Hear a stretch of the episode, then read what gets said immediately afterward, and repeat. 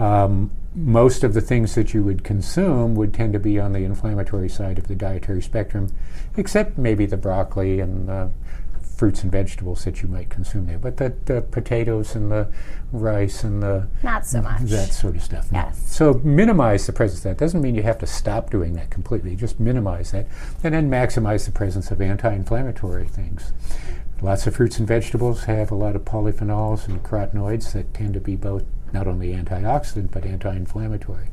And of course, omega-3s Yes. are really, really important. They are the primary fat-soluble anti-inflammatory compounds. Yes. Now, speaking of which, um, I know the study with um, salmon oil talked about the inflammatory index, um, and this had to be a number of years ago. So, has was Neolife SAB one of the pioneers of looking at inflammatory index? If you can maybe go over that study. Sure. Uh, yeah, to answer your question, were we pioneers? Yeah, matter of fact, when we did that study uh, on omega 3 salmon oil plus, uh, that type of study, an intervention trial, meaning it's a trial done in the real world with real people under real life conditions, which are very, very strong. Much better for this sort of thing than doing drug trials where you've got too many laboratory controlled things, and because the world life is not laboratory controlled. So um, it's, we looked at the this idea of inflammatory index and we took it right down to the basics. Remember, I told you in the beginning that metabolic health starts with the cells. So we started with cells, and in particular, cell membranes.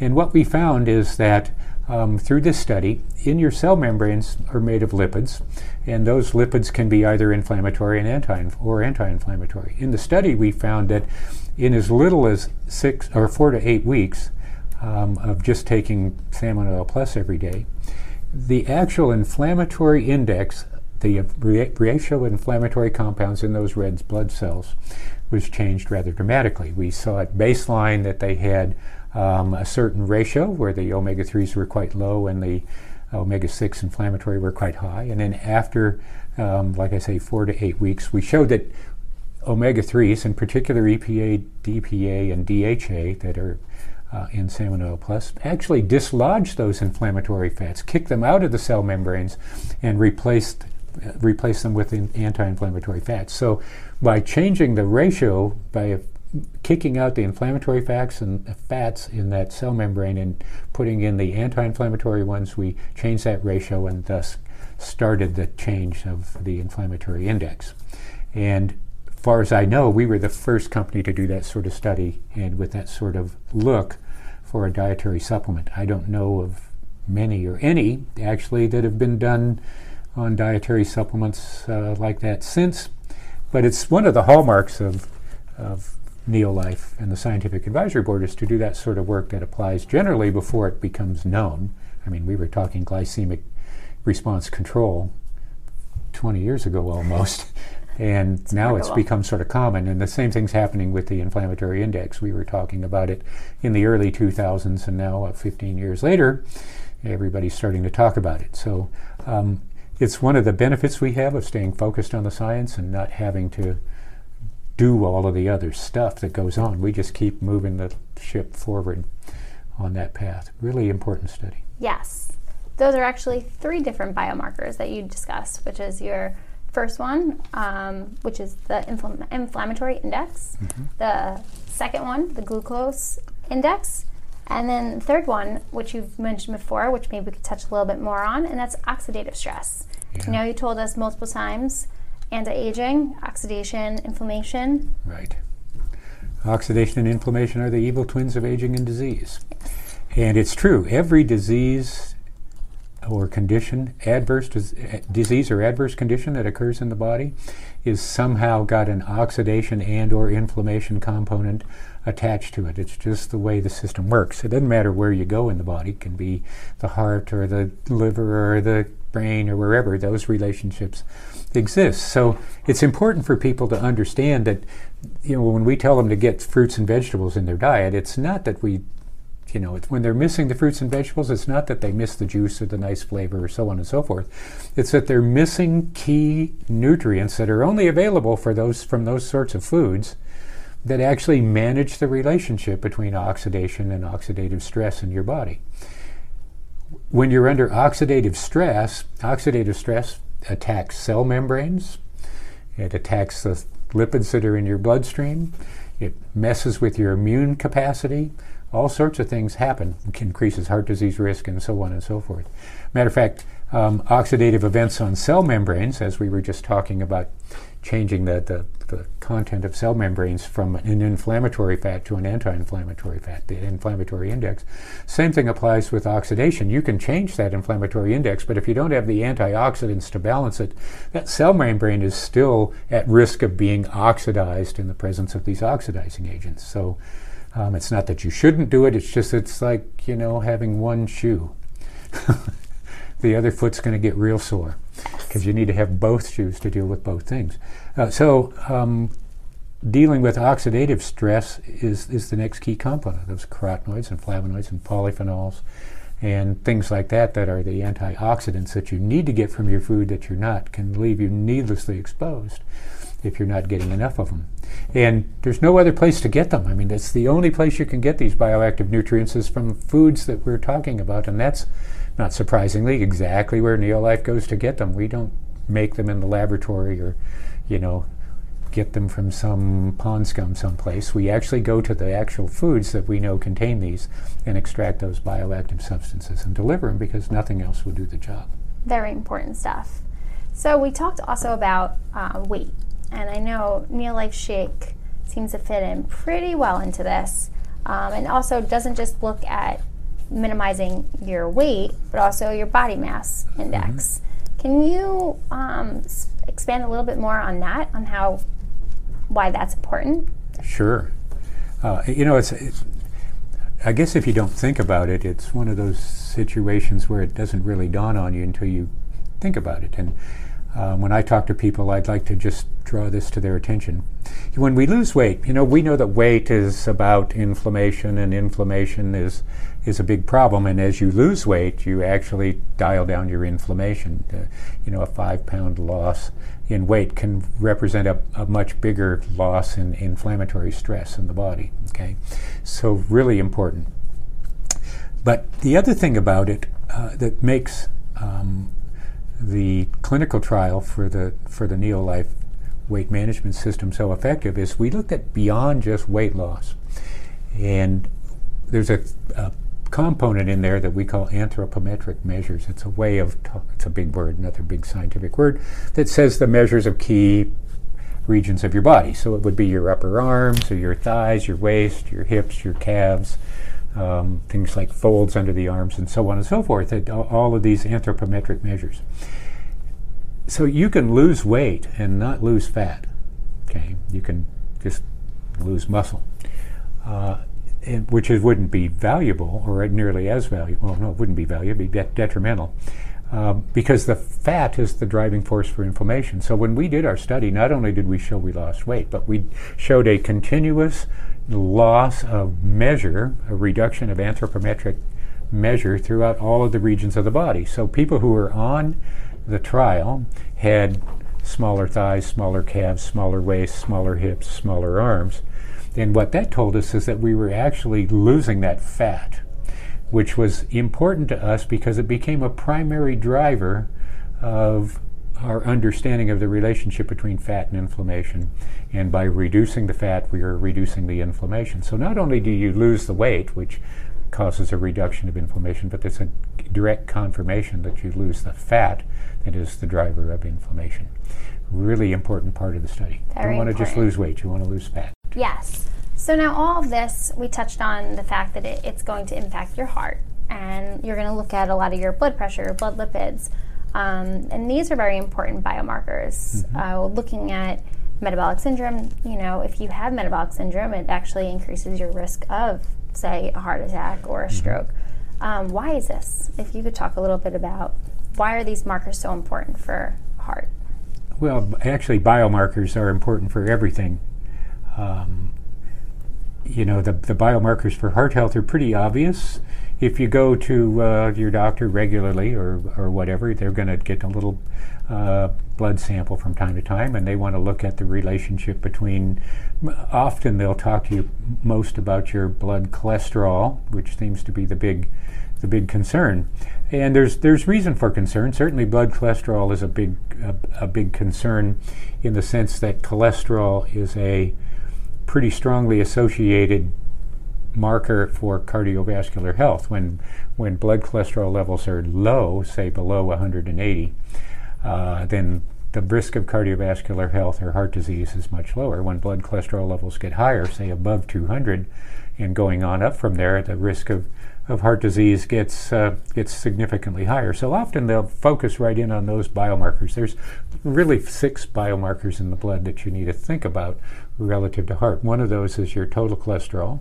Another is your LDL cholesterol. Another is your HDL cholesterol. LDL is the bad cholesterol. HDL is the good.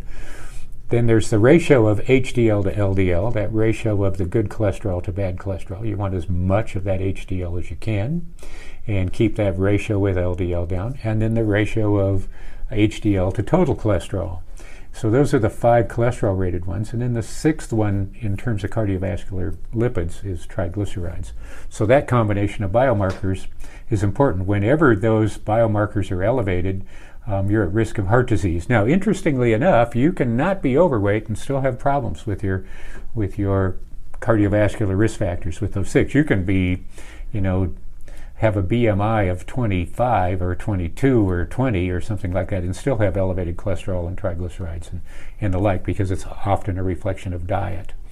Uh, and you can have some familial uh, uh, drivers that way, some genetic predispositions to elevated cholesterol.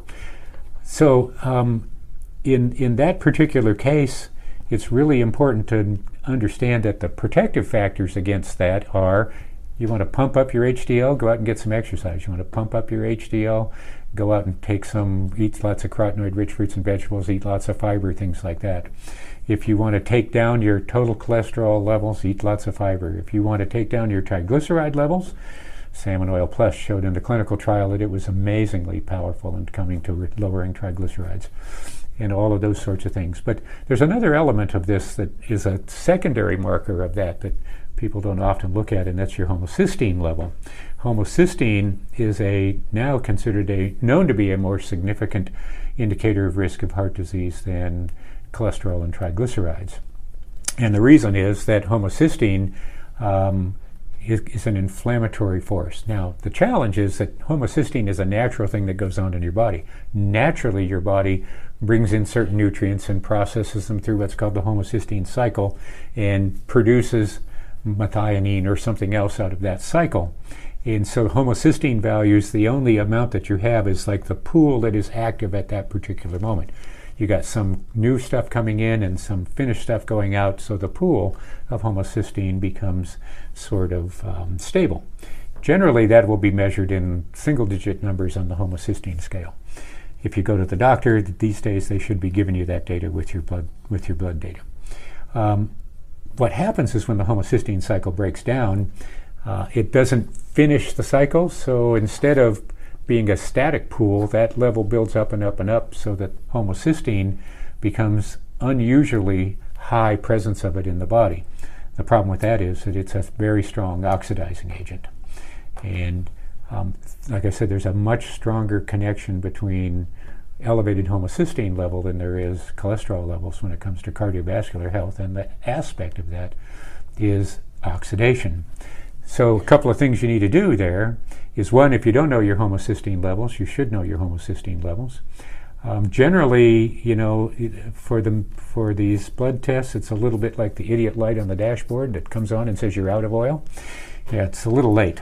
So, you know, you should be tracking those sorts of things because you don't want to go and find that instead of two or three or five, which would be the normal homocysteine level, that you're at 15 or 20 or 25 because that oxidative stress becomes a big factor. There are ways to address homocysteine uh, completion of the cycle. Lipotropic adjunct is designed to feed in nutrients specifically related in the utilization of, of the, those nutrients for the purpose of keeping that homocysteine cycle working so that it doesn't become plugged up, it actually becomes, it stays in balance down in those single digit values. So, really important cardiovascular risk factors there. Um, the reason that uh, yeah, I don't know about everybody else, but I actually track my risk factors, my cardiometabolic ones, as well as uh, many, many others. You know, I enter it into my smartphone in the iHealth app from Apple. You know, there's lots of ways you can do. They can tells me how many steps I do every day. Tells me what my how many flights of stairs I climbed. Keeps me both physically active, tracks my weight, immediately calculates my BMI for me. So if I weigh myself, and uh, I don't even have to enter it now because I've got a scale that Bluetooth to my phone.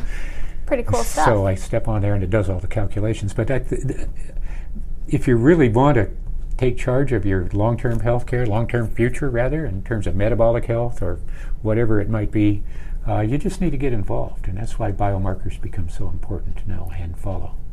So very important, which that brings us to summarizing and exactly what this call is really all about, and that's understanding what is metabolic health and metabolic syndrome. Um, then again, looking at how it impacts each one of our systems and how it interconnects with everything, whether it be immune or neurological, um, heart health. And then again, how to take ownership and how to take control, whether it be with diet or one of the biomarkers. Um, it's very important to do multiple things, whether it be weight management, having an active lifestyle, reducing your stress, maybe sleeping a little bit, um, or eating a diet nutrition. Um, what do you think is the most important? Well, the evidence by far says that weight management is the single biggest thing that you can do, and that combination with exercise is fundamental. Um, stress reduction, yeah, it's always good to avoid stress. Sometimes it's unavoidable. So you have to find ways to manage that. And another thing that exercise helps you do is manage stress. So that that's uh, another good thing. Sleep, you know, sleep deprivation and stress are very closely associated. I don't know how to tell you to get better sleep other than, you know, don't go to bed on a full stomach and you know, turn off your iPad or your iPhone or your television and actually make going to bed about going to bed getting Very some important stuff. getting some sleep. But the real key here is is diet. Everything we know about metabolic health says that it's modulated by diet and nutrition. Matter of fact, there's a number of articles that I brought here in my package of information that relate the importance of using diet to manage health or, or manage metabolic health or how the two are influenced. And they say so not a lot different than what we talk about. They sort of amplify the importance of the messages we've been delivering in the past. Like, pay attention to the antioxidant value of your diet because oxidative stress is a real thing. Doesn't really matter where it is in your heart, your brain, everywhere. Oxidative stress is a real thing. Uh, especially in the types of lifestyles we live and so on and so forth these days, it's even it's even higher. So, and the antioxidant compounds are well known to people who pay any attention to us at all. You know, carotenoids are really powerful lipid soluble antioxidants, protect cell membranes from oxidative attack. One of the things the USDA proved in their clinical trials they did for us. Vitamin C and vitamin E are very well known vitamin antioxidants, polyphenols and flavonoids very important. You know, the, some of those are important because not only do they work in the major tissues of your body, they get a free pass to cross the blood brain barrier and get up and protect you from the oxidative stress that's going on in your brain as well. And then we talked about inflammation and anti inflammatory things. Try to avoid those inflammatory things. If you stop and think about it, you know what they are right? It's the fast foods, convenience foods, and things that you're eating. Everybody sort of has a pretty good idea when they're eating something they shouldn't be. Okay, and remember what I said. There's nothing really anti-inflammatory going on in a fast food restaurant. That's not their their claim. They're figuring, come in and eat what you want to eat here, and then the rest is on you to take care of the rest of it. So, and so you want to look at omega-3 fats on the lipid soluble side. There are no better, no stronger anti-inflammatory compounds than um, in the diet anywhere than omega-3 fats, and particularly the way we deliver them in omega-3 salmon oil plus with all eight of the family members in synergy. A real important relationship. Flavonoids and polyphenols, not only antioxidants but anti-inflammatory compounds. Another thing is think about detoxifiers. You know, we talk about detox here from time to time, but toxins go on in your body all the time, and making sure you're getting an abundant amount of B vitamins is critical to the detoxification process. We know B vitamins are involved in energy which is critical. But energy is also involved in detox. Detox doesn't happen for a zero sum game, it's a process the body goes through and uses energy to do. So when you compromise your B vitamin energy intake, you also compromise your B vitamin uh, anti uh, detoxification intake. Um, remember about regenerative stuff? You know, as your body goes through weight loss and so on, you're going to have to rebuild to some degree. So there are regenerative compounds, regenerative nutrients you need to get a lot of structural components like proteins and amino acids that build muscle and connective tissue and things like that. Remember, every morning when you wake up, if you weren't eating while you were sleeping, you're in nitrogen debt, meaning you need more amino acids. So, best thing you can do to kick off your day is, is start with those uh, with a good protein source. Structural lipids functional for uh, cells. And cellular structure and function, remember that the basis of you is those cells and how they perform. That is what metabolic health is all about, right? Starts with the cells, goes to the tissues those cells make, to the organs the tissues make, to the systems that those organs drive, that becomes the total you. And it all starts right down at the cellular membrane. So remember to take care of yourselves and you know, you know Neolife, we're all about cellular nutrition. Everything we do has been grounded in making your cells healthy so you can be too. Yes. Well, thank you so very much, John. It's always a pleasure being with you and hearing such a, a mass amount of great information. It's uh, always a pleasure, sure. Yes. Thank you. Wow. What an amazing and insightful call. We want to thank John Miller and Arlene for such great information. And also, thank you to everyone for joining us today on this jam packed call. In closing, these statements have not been evaluated by the Food and Drug Administration. These products are not intended to diagnose, treat, cure, or prevent any disease. With that said, we want to thank everyone for joining us tonight on the call again and choosing Neolife as your nutrition provider. We wish you all good night and goodbye from Neolife. Bye, guys.